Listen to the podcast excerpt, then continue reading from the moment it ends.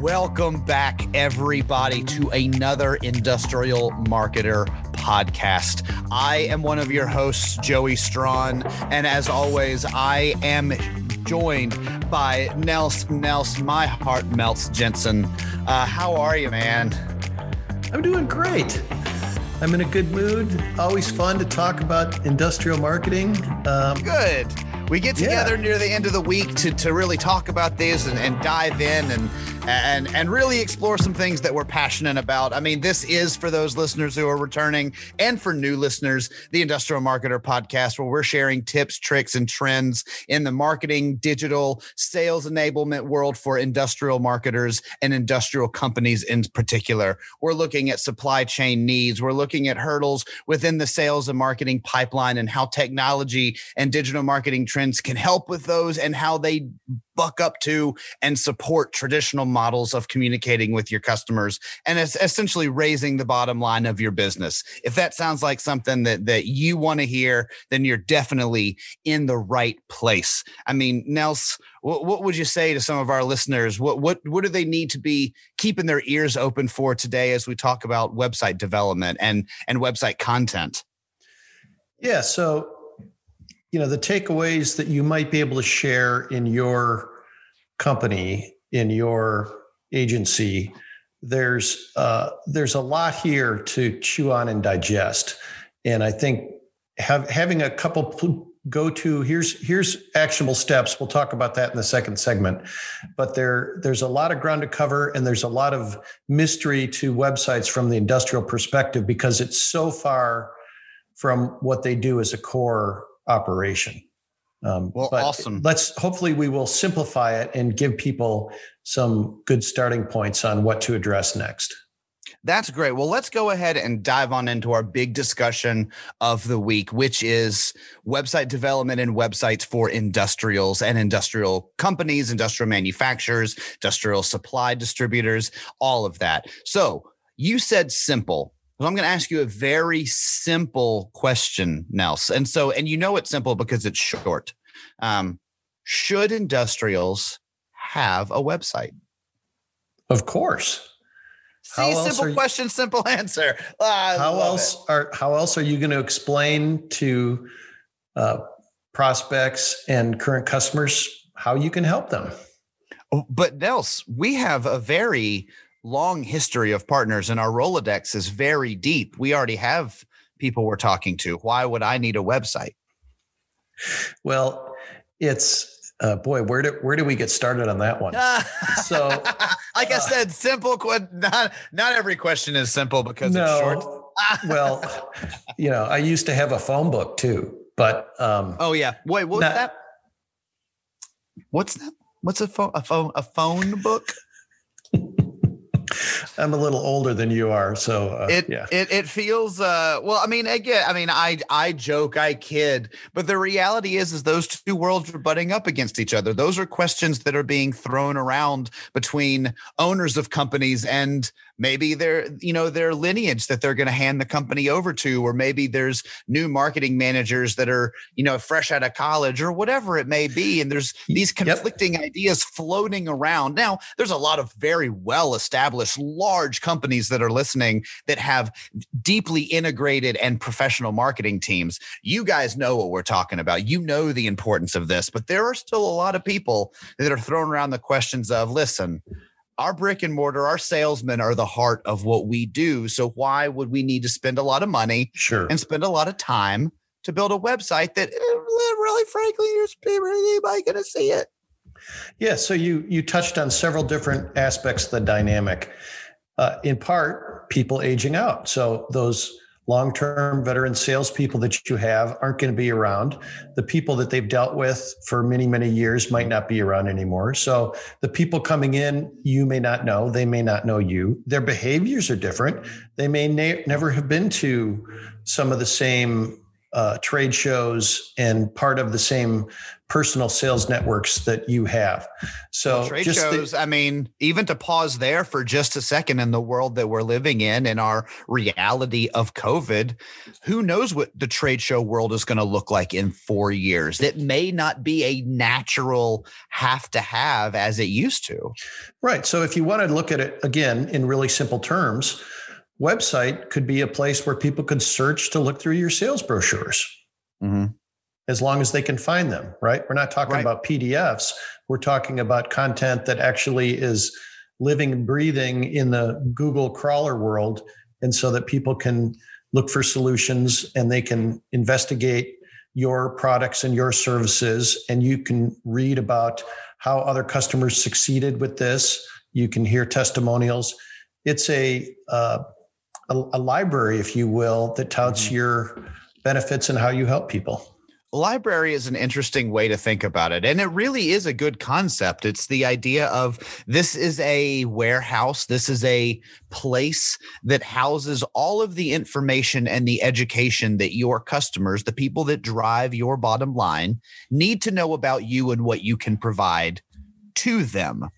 So if that's true, if that's something, and a lot of people are probably nodding their head and saying, "Well, of course, Joey, that is is exactly what a website is." Haven't you heard of the website? Have you heard of the internet?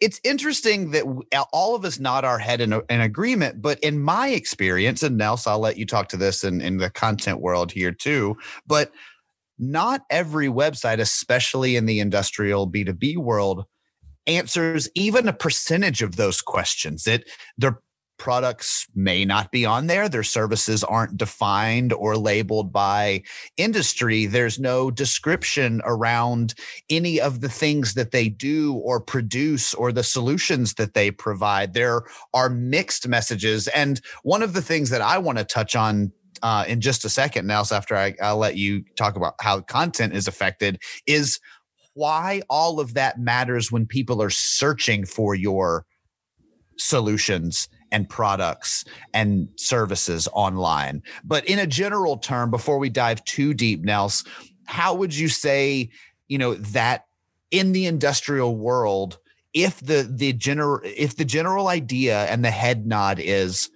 our website answers our customers questions and gives them the education and information about us that matters? Oh my goodness what is happening? Pause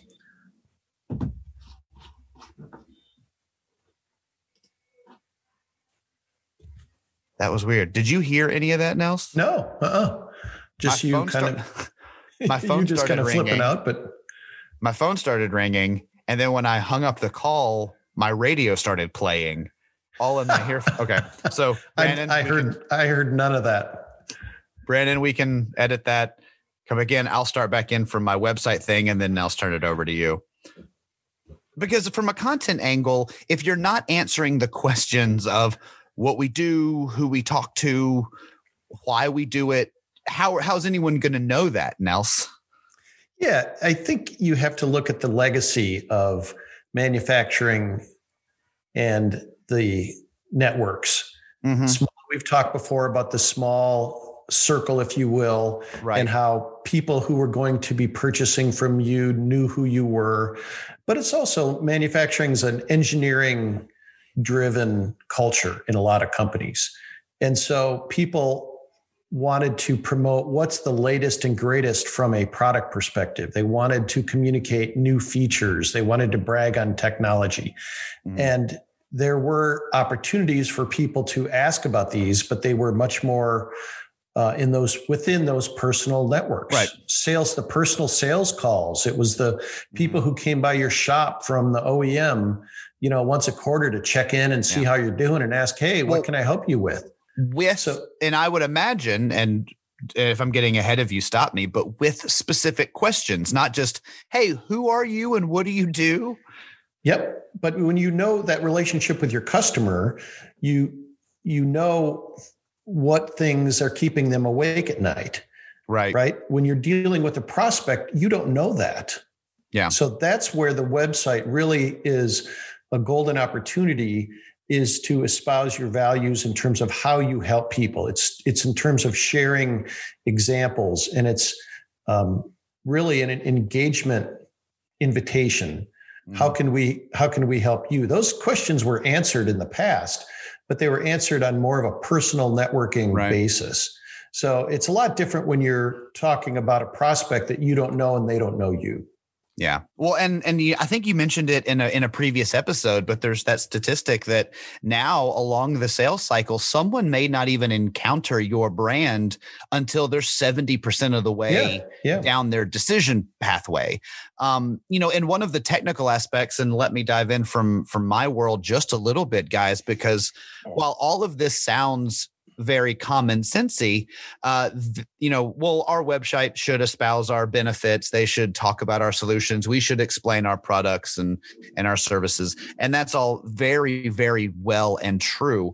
But taking it a step further is now you have to be found on search engines. And search engines run on algorithms. So there's not people sitting behind the search engine when someone types in a question, finding those answers and throwing them out there. It's all code. And code is looking for specific things on specific sites in order to show them as results when people search. The ultimate goal of all of this uh, guys and listeners, is obviously to have your company and your brand or your solution show up very highly when someone is searching online for those things because we know that that's one of the first things that they do. A study after study after survey after survey shows us and tells us that one of the first things people do when they're looking for a solution, a new vendor, a new sales technique, a new white paper, a new knowledge base of need is they go to the internet.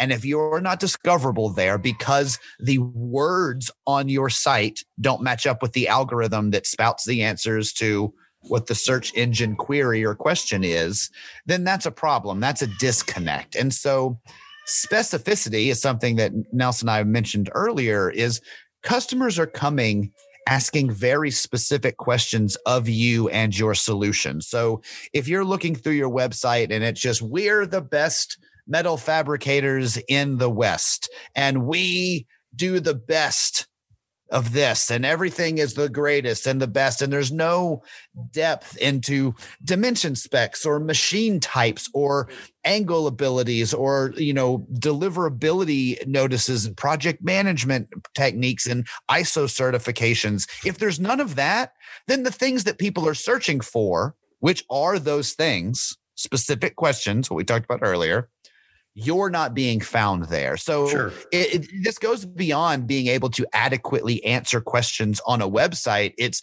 truly the technical aspect of do the words that you are using on your site match the words that your customers and potential customers are using when they're searching online. And if and if those two things don't match, then there's a bigger gap of you not correctly or adequately explaining what you do on your site.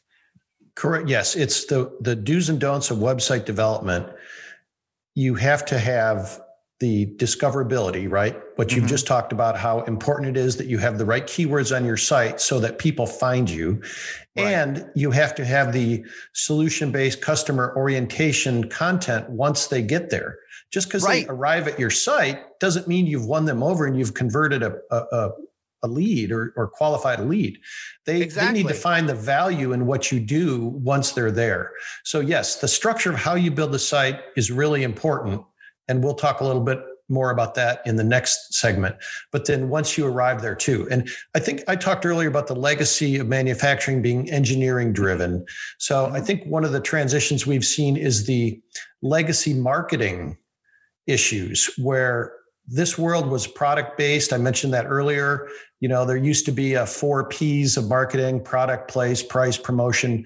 You know. oh yeah, where those that was, are that's built into us in school. Right. If that's your marketer, that's your old school. You know, you know the right. four P's. But if you do the four P's on an industrial site, you're probably not helping the mm-hmm. prospect mm-hmm. as much as you could you know the acronym that i've heard now is save solution access value education if you are putting those sorts of orientation content around those orientations on your site then you're being more customer focused not product focused you're being more mm-hmm. customer focused and you have a better chance of delivering what your customer wants. And I agree. And and we, you know, we keep and I don't want it to sound like we're uh, downplaying the importance of product information or product specificity. If you are an e-commerce vendor, if you are a if product seller uh, of any kind, there should be detailed product data on your site on the product level. There should definitely be that. And we're going to talk in the second segment about uh, site hierarchy and how to structure different things. And that makes a difference.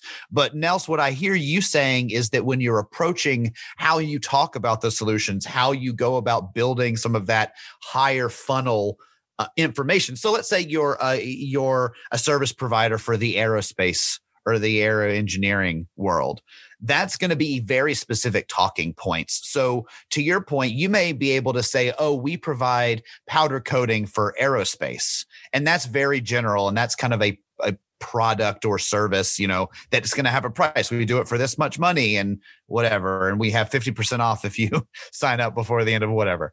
You know, those are that that old mindset of this is a thing that we have, let's commoditize it and let's sell it. Sure. On a wider scale, being able to say, you have a problem and it's this. We have a solution and it's this. This is how you get access to that solution. Here's the value of that. And this is all the information you need to know about why this type of packaging is better for the pharmaceutical industry logistics chain than something else maybe. Yeah. The, not just the, the product's value, but the process or, right. you know, uh, the, the, as we like to say, the the tips and tricks and trends within that segment, within that area. Yeah, yeah. The website, right. the, you know, it, these are multi-layered mm-hmm. opportunities. You do have to, you know, this isn't a, a, real simple as a, you know, the old phone book, one dimensional. Right. I mean, websites in many cases are are dealing with several um, needs at the same time. And as long as you understand that, it's a lot easier to do that. There is a way to merge what the is important to the company with what is important to the customer. There are ways to investigate that and arrive at common ground. So, so Nels, like I know outside of going into an entire webinar about, you know, meeting styles or, you know, various opportunities of gathering that information, what is at least one way, like what's a good way that people can kind of they're looking at a website. It's kind of a jumble of everything that their company stands for, and no one can really tell heads or tails of it. Where's at least one place they can start? Um, well, like the, how do they home... get, how do they get to the main idea of what their like site needs to be about? What are some questions they can ask? Yeah, so from the beginning, from the homepage on, should be the opportunities to learn about how people help you and why they might be the right provider for you. Mm-hmm. So, like some, eh, eh, and I know that you guys go through this, uh, and and we'll have Brian explain a little bit more. But one of the things that you guys have labeled it is the core model. Yeah. So trying to find the core identity of what are the major selling points or conversion mechanisms that a site has to offer. Right, and we a, a core model to just simplify it you know is taking sticky notes that say what why do people come to your site? Yeah. what are they trying to get done? And how do we do that? And you move sticky notes you know off of one board into another right. and you know well we're going to send these people here. Where's the path for those people? You basically in this core model that we use you provide paths for solutions. What are people so coming to our is, site? Okay answering that is like what are the main reasons that people come what are the main solutions and interact interactions that we provide? And then basically you put sticky notes up and track how people could get to think like how they could convert. Like where do we need people who come to our website to land? Is it our contact form? Right. is it the rfq is it the schedule a free consultation? What, it, what is it you know? Is exactly. it the e-commerce right. store with a coupon? Right. Your how hobby do, lobby we, weekly coupon? Yep. How do we help them? They come to our site wanting to do something and where do we send them how do we help them right well so what, are before we get brian on here and talk really kind of nitty gritty in the weeds nels what do you see as some opportunities or ways that people can do that well i think what we call uh, capturing prospect information mm-hmm. so a form You you mentioned, you know, yeah. an RFQ, people want to quote, you know, and, and that's the old price quote. You have to give us your information and we'll send you the price. Mm-hmm. Um, you know, which depending upon it's it's if you're dealing with fairly expensive things, which a lot of manufacturing is, that's fine. You don't right. want to just trot out, hey, buy. It's not quite like buying a car. These machines are Here's a little a f- more complicated. Here's a five million dollar exhaust system. Uh, right. Please just credit card number or Venmo. Right. And and traditionally we've also referred to what we call gated content. So mm-hmm. a white paper where, you know, here are everything you need to know about industrial air filtration systems for aerospace. You know, you have to trade your customer information to to read that in-depth, you know, um, research report. I but like there's that. other ways to capture prospect information too. Like some sites have some functionality built into something. Hey, here's how you build your own paint booth, or here's how you calculate savings from, you know, if you use this automation feature.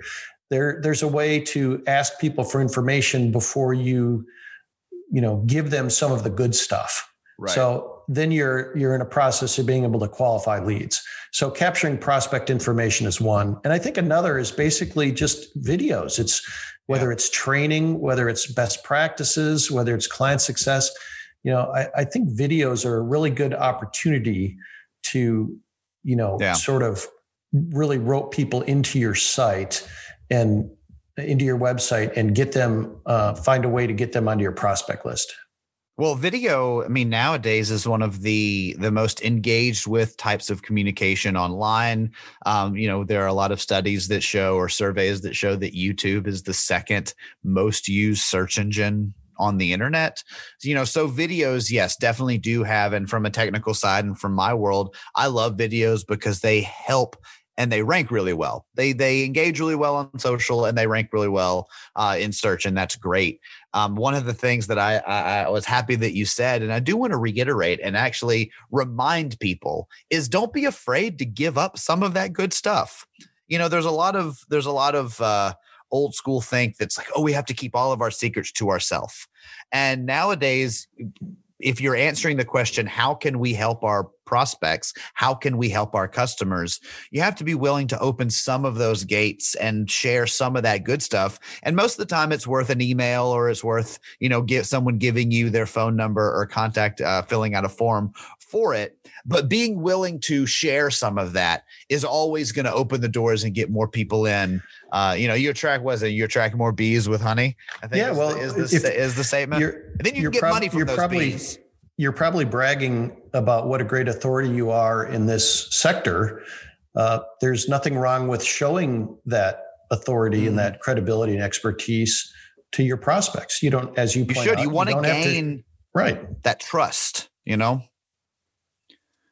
Well, I think this is a perfect time to head on down to the shop floor and meet with our guests for today. I, am excited because uh, as someone that I've worked with a lot, but uh, Brian Matthews, he's going to be joining us today in the shop floor. He's a development wizard, uh, the angry developer, as we like to call him, although he's not very angry, uh, but he is very direct and he loves to help websites get better and help companies do better with their stuff. And so I'm excited to have Brian on here in just a minute. So Nels, uh, what do you what do you say we head on down to the shop floor? Sounds good. And Brian, Brian is great. And there's plenty to be wait.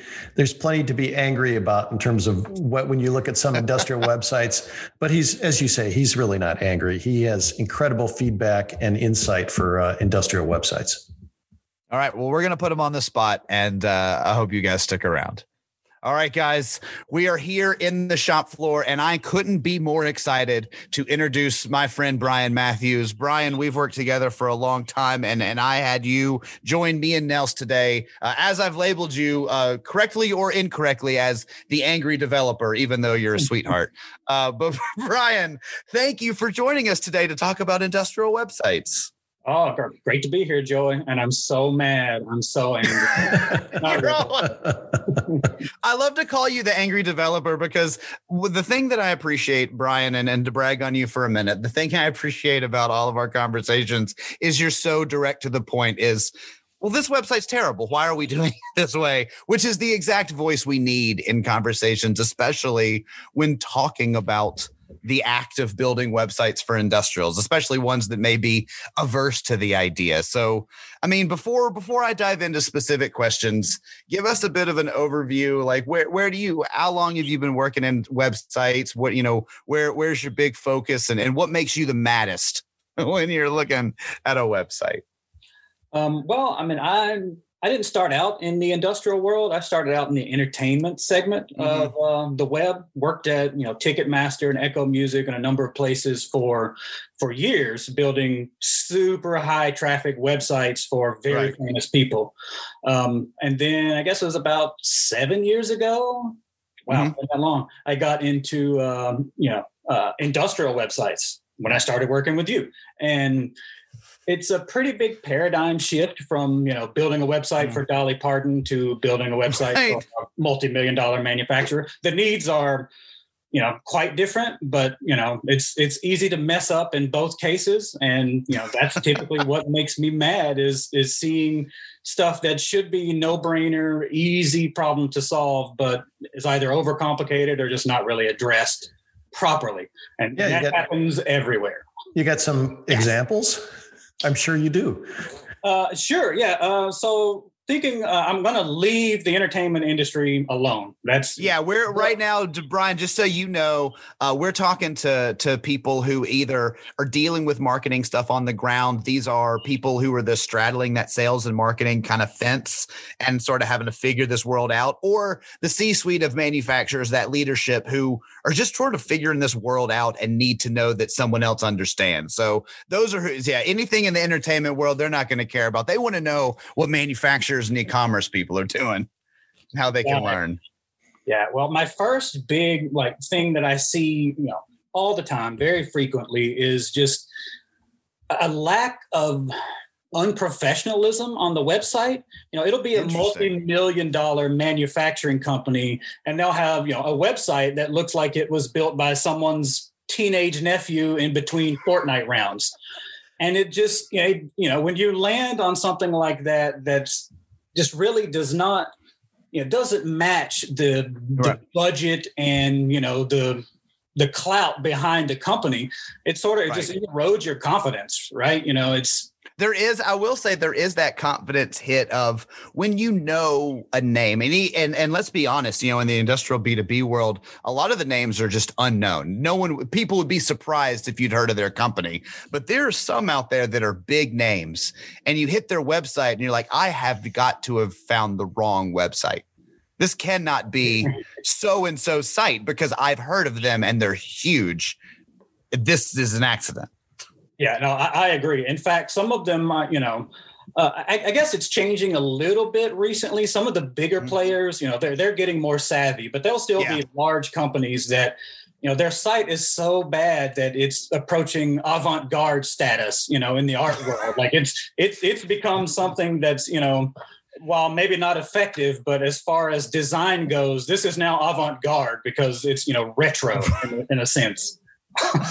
I like that. I like that so much. It's like you think you uh, landed. What was that? Um, oh, what's the website that allows you a time machine, uh, browser time machine, oh, yeah. or Wayback something machine. like that? Wayback Machine. Thank you. You think you accidentally landed on a Wayback Machine page, and it's just the website. Um, so, so Brian, like if if people are listening, they're like, well, if that's the case, I don't want to spend time to keep it up. I'm an industrial. Should I even have a website? Do I even need one? Like, why should they even bother? Well, I mean, you know, if if people are looking for you on the internet, and there we go. Are, right? They, they, they are, yeah. Whether it's on their phones or their computers or whatever, if they have a problem to solve, you know, equipment to replace, materials to secure, mm-hmm. you know, they're not going to get the phone book out and just right. start, you know, going through the list of companies. They're the first thing most people are going to do is look for something right. on the internet that gets them closer to that goal. And if your website's a true business asset, looks professional, builds confidence, and you know supports you know helping those visitors you know solve their problems, mm. it, it's going to be a big asset. And and I think you're kind of hitting on you know that that question should i have you know a, a website as an industrial company should i have a website uh, you know maybe even uh, 10 years ago that answer you know you know it could have been wishy-washy right? Because yeah. you know, business has sort of changed in recent years as far as the way those right. those people's customers find those businesses. And you know pretty much any business today whether it's industrial or not does need to have a website. And if it's industrial it can your business is industrial it can certainly be a great asset for the company and a lot oftentimes it's the very first point of interaction somebody's going to have with your company and if it doesn't look professional then they might form an opinion right away of how unprofessional your company is. You're right. So once once you have that website and you have that professional look from a development perspective, what's next? What what's the what's the priority for an industrial website once you you know you're going to have a we're having it redone it's going to look good we want it to make a true business asset then from a development perspective what's next um, well, I, I, see. You know, I don't want to get super super nerdy here, but I see this happening uh, a lot with you know clients we interact with. You know, they'll have a, an internal you know mm. IT department that are you know really good at supporting the manufacturing floor or or setting their employees up for you know success, flowing leads around here and there, and accounting, et cetera. And a lot of times, you know, they it seems that those folks, those sort of internal IT departments, get um, they also get the website work because you know oh, this guy knows about computers he can do that you know kind of the he's got he's he's the web guy he's right oh, oh he knows how to turn a computer on yeah he can build a website and that's that's not always the case you know it's like you know you got a guy that fixes your lawnmower and he's really good at it and your plane breaks down, and you're like, oh, Randy Bob can fix my lawnmower. That's got an engine. My plane has an engine. Let's get him to fix it. He, he might oil, oil, gas, gas. it's the same. Right. It's and you know it might work out, but oftentimes it doesn't. So uh, uh, one of the uh, I guess a big mistake that could be made is you know just throwing you know website work over the wall to your you know internal IT folks. And sometimes that works out great if those people have that expertise, but a lot of times they right. don't. It doesn't completely overlap with um, you know supporting internal manufacturing right. systems versus something that's public facing for the general yeah. user. Yeah, that's that's interesting because um, manufacturers were faced with this OTIT conundrum too, the operational technology that runs their businesses and their machines. And it took a while for them to realize, yeah, the IT is is a whole different avenue, a whole different, you know, vertical. And so, yeah, the, the website even beyond that. So I, I think there's lessons learned from manufacturers in that from other areas of the company. Yeah, I, I, would agree. And honestly, Brett, uh, Brian, I want to dive in on one thing because this is a term I've heard you use internally, and this usually comes up when IT teams are uh, are gifted the job of also updating and maintaining websites is that there are patches or there are plugins or there are you know things that have accumulated over time that solve an immediate problem but maybe the term you've used that I love and want to introduce everyone to is technical debt. We all are very sure, eh, we're all very confident and, and comfortable with the idea of financial debt or maybe emotional debt. But Brian, you introduced me to the term years ago of technical debt. And, and I want you to dive in a little bit on that because I think one, it is common within our industries because of that idea of, well, I'm not an expert, so I'll just do this plugin, or I research this website patch, or I'm going to do this on WordPress because of X, Y, and Z. And so I want to give you a platform to kind of tell everybody what this is and what they should be looking out for. Right. Great. Technical debt. That's one of um, you know, that that can be a major problem. And it doesn't it doesn't necessarily like even expert developers that are doing mm-hmm. exactly the right thing for years can still accrue technical debt and uh, let me let me explain it first i guess with an analogy and that might make sense to uh, especially folks you know in, in industrial or manufacturing mm-hmm. um, you can think of it as a bush fix right like if you're if you're mining for gold in the klondike and you know the nearest like buy repart buy replacement parts is you know 30 miles away on a dirt road and it's going to take you two weeks to get there something breaks you know operationally you can't shut down for that long. So um, you do what's called a bush fix. You might have some folks that can slap on some duct tape use rope right. some welding whatever to just get you uh, back up and running quickly. And, and and that works and it's great. The problem arises is when you continue to make those sort of bush fixes mm. um, slapping duct tape on you know uh, monkey patching is another term i've heard to, to describe those types of fixes jury rigging etc uh, eventually you'll have so many bush fixes and things like that that you have something very fragile and is is almost ready to completely unravel. Um, and that happens in you know the web world too.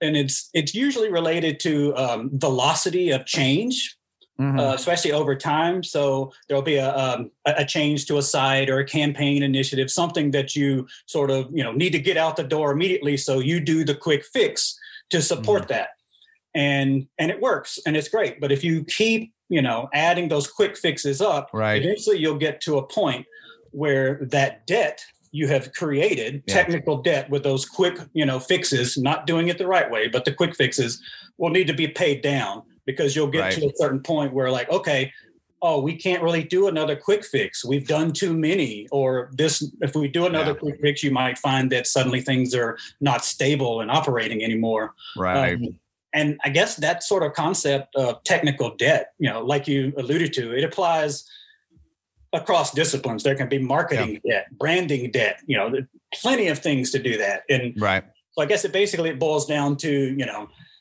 it's okay to do the quick fixes, but not every time. Eventually well, those will come back to bite you. So I think interesting. One of, oh, uh, Nels, please, please make your point. I, I yeah, well, I was, I was just going to talk about one of the ironies of the industrial sector is that this same mentality has been confronted with their processes with their machines. And at some point, there's okay, our stamping press just can't do it anymore. The tonnage monitor is outdated, this, whatever. They just understand and inherently, yes, we have to invest in order to keep our business, let alone grow our business. And a lot of the lean efficiency things that came to manufacturing, you know, why did it take so long to have the same continuous improvement on the knowledge base side, on the sales, on the marketing, on the hiring. You know, why has it yeah. been so hard to get that same kind of approach to a website? Uh, well, it's, I think it's it, a rhetor- it's a rhetorical question more than anything. But Brian, you know, they're not. A lot of industrial companies aren't bringing the same mindsets to their website that they bring to their core operations.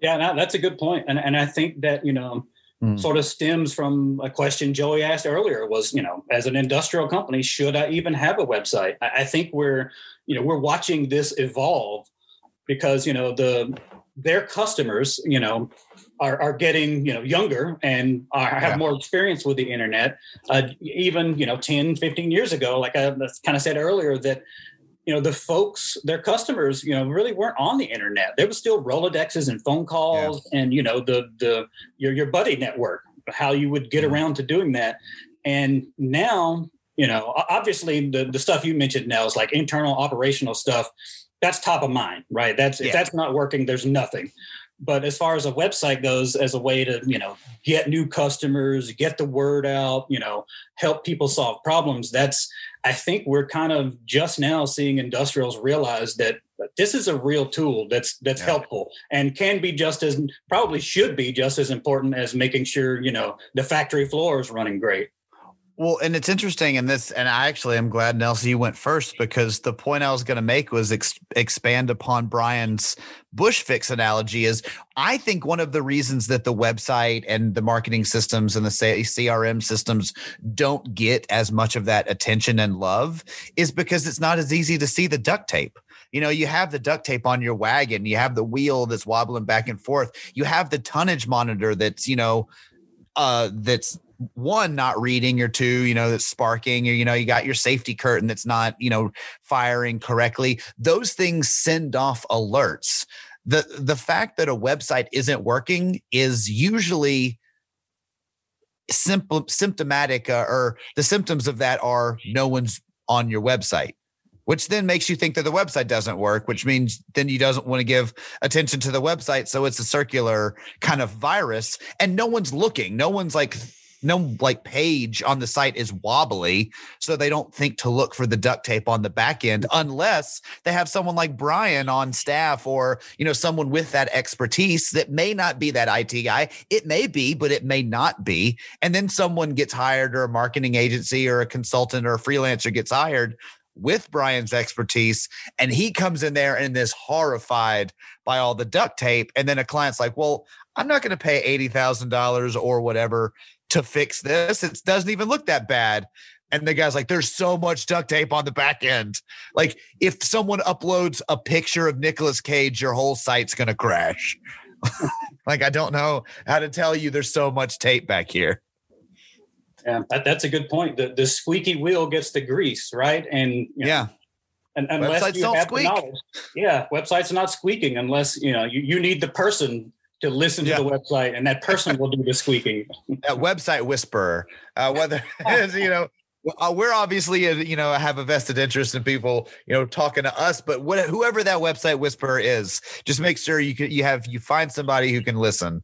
So brian this has been fantastic. Before you go since we're on the shop floor and this is all about actionable mistakes and insights and tips what is one piece of advice you would give to a company? Maybe something they could do this quarter that would be an actionable thing they could do to help their website? Yeah. Okay. So specifically, uh, thinking about industrials, that would be, you know, consider the mobile experience. Like truly awesome. can consider, you know, if someone has their phone out, what what's going to happen. Um, you're going to get you know random people just sort of browsing the internet sure. on their phone but you're also going to get you know the guy in the field who is trying to procure some steel or trying to fix this you know stamping press and needs a part etc and he the first thing he's going to might do is pull his phone out and say well let me just go yep. to you know acme and see if they can help me and too often i don't see that aspect really truly considered. I mean, we a lot of times it'll work on the phone, right? The yeah. website will work just fine on the phone, but the experience is not considered. Um, you know, if the guy is trying to, you know, replace a part on the shop floor, you know, it's an emergency. He's trying to do it. He goes to acme.com on his phone and he's presented with you know the company history or how awesome mm. the leadership team is. Like it's just going to no be clickable phone number. Yeah. Right. There, there should be an, an, a way for this individual to solve their problem whether that's you know a part search or you know mm. starting a materials purchasing process whatever whatever it may be. Truly consider why someone yeah. would get their phone out and contact you on the web in the first place I love that advice. And honestly, I'm going to extend that out and take that advice and actually give our listeners homework. If you're working in the marketing department, if you're invested in how marketing and digital marketing affects your company and your bottom line, then over the next week, get out your phone, go to your website, and go through an entire purchase go through like a contact form fill out a purchase or, an rfq go through your site answer a question that a customer would have and go through the experience that they would go to. If you're not happy with the experience neither are they. Yeah that, that's great advice. Like we we all are you know most of us are you know pretty heavy internet users right? You know around christmas we're ordering stuff online all the time yeah. and, and we get frustrated easily and it makes us mad mad enough to you know talk to other people about it same thing same principles apply here. It just you know it might be not as frequent you know with industrial um, you know lead time and purchase cycles but sure all sure. those same frustrations are there well, I I couldn't agree more. I think that's a fantastic uh, bit of advice, and we've even got some homework for people out of it. Brian, thank you so much for joining us. We're definitely going to have you back. I want to dive into more specific things and maybe even pull out some case studies of the most embarrassing things you've seen on websites in the future. But we're definitely going to have you back. Thank you so much for for joining us today and, and dropping some knowledge on these listeners. Yeah, my pleasure. Next time I'll be sure to be a lot angrier. Yeah. Okay. Well, that would that would be that'd be so preferred. You were not very angry today, angry developer, but but thank you anyway. And listeners, uh, as we wrap up our show today, as always, please if you haven't already subscribed to our show, subscribe follow us on the website. Go there. You can follow all of our socials. You can read all of our educational articles, even some articles that are probably going to be written by Brian and, and yours truly and Nels as well. So uh, find find us over there and share this podcast. If you know other people that would benefit from it, being part of this industrial marketer universe, please go ahead sh- share this episode, share this podcast with them. We want to grow this and be as helpful as we can. Uh, until next week, uh, I am jo- Joey Strand. This has been Nels Jensen, and we are the Industrial Marketer Podcast. And we'll talk with you next week.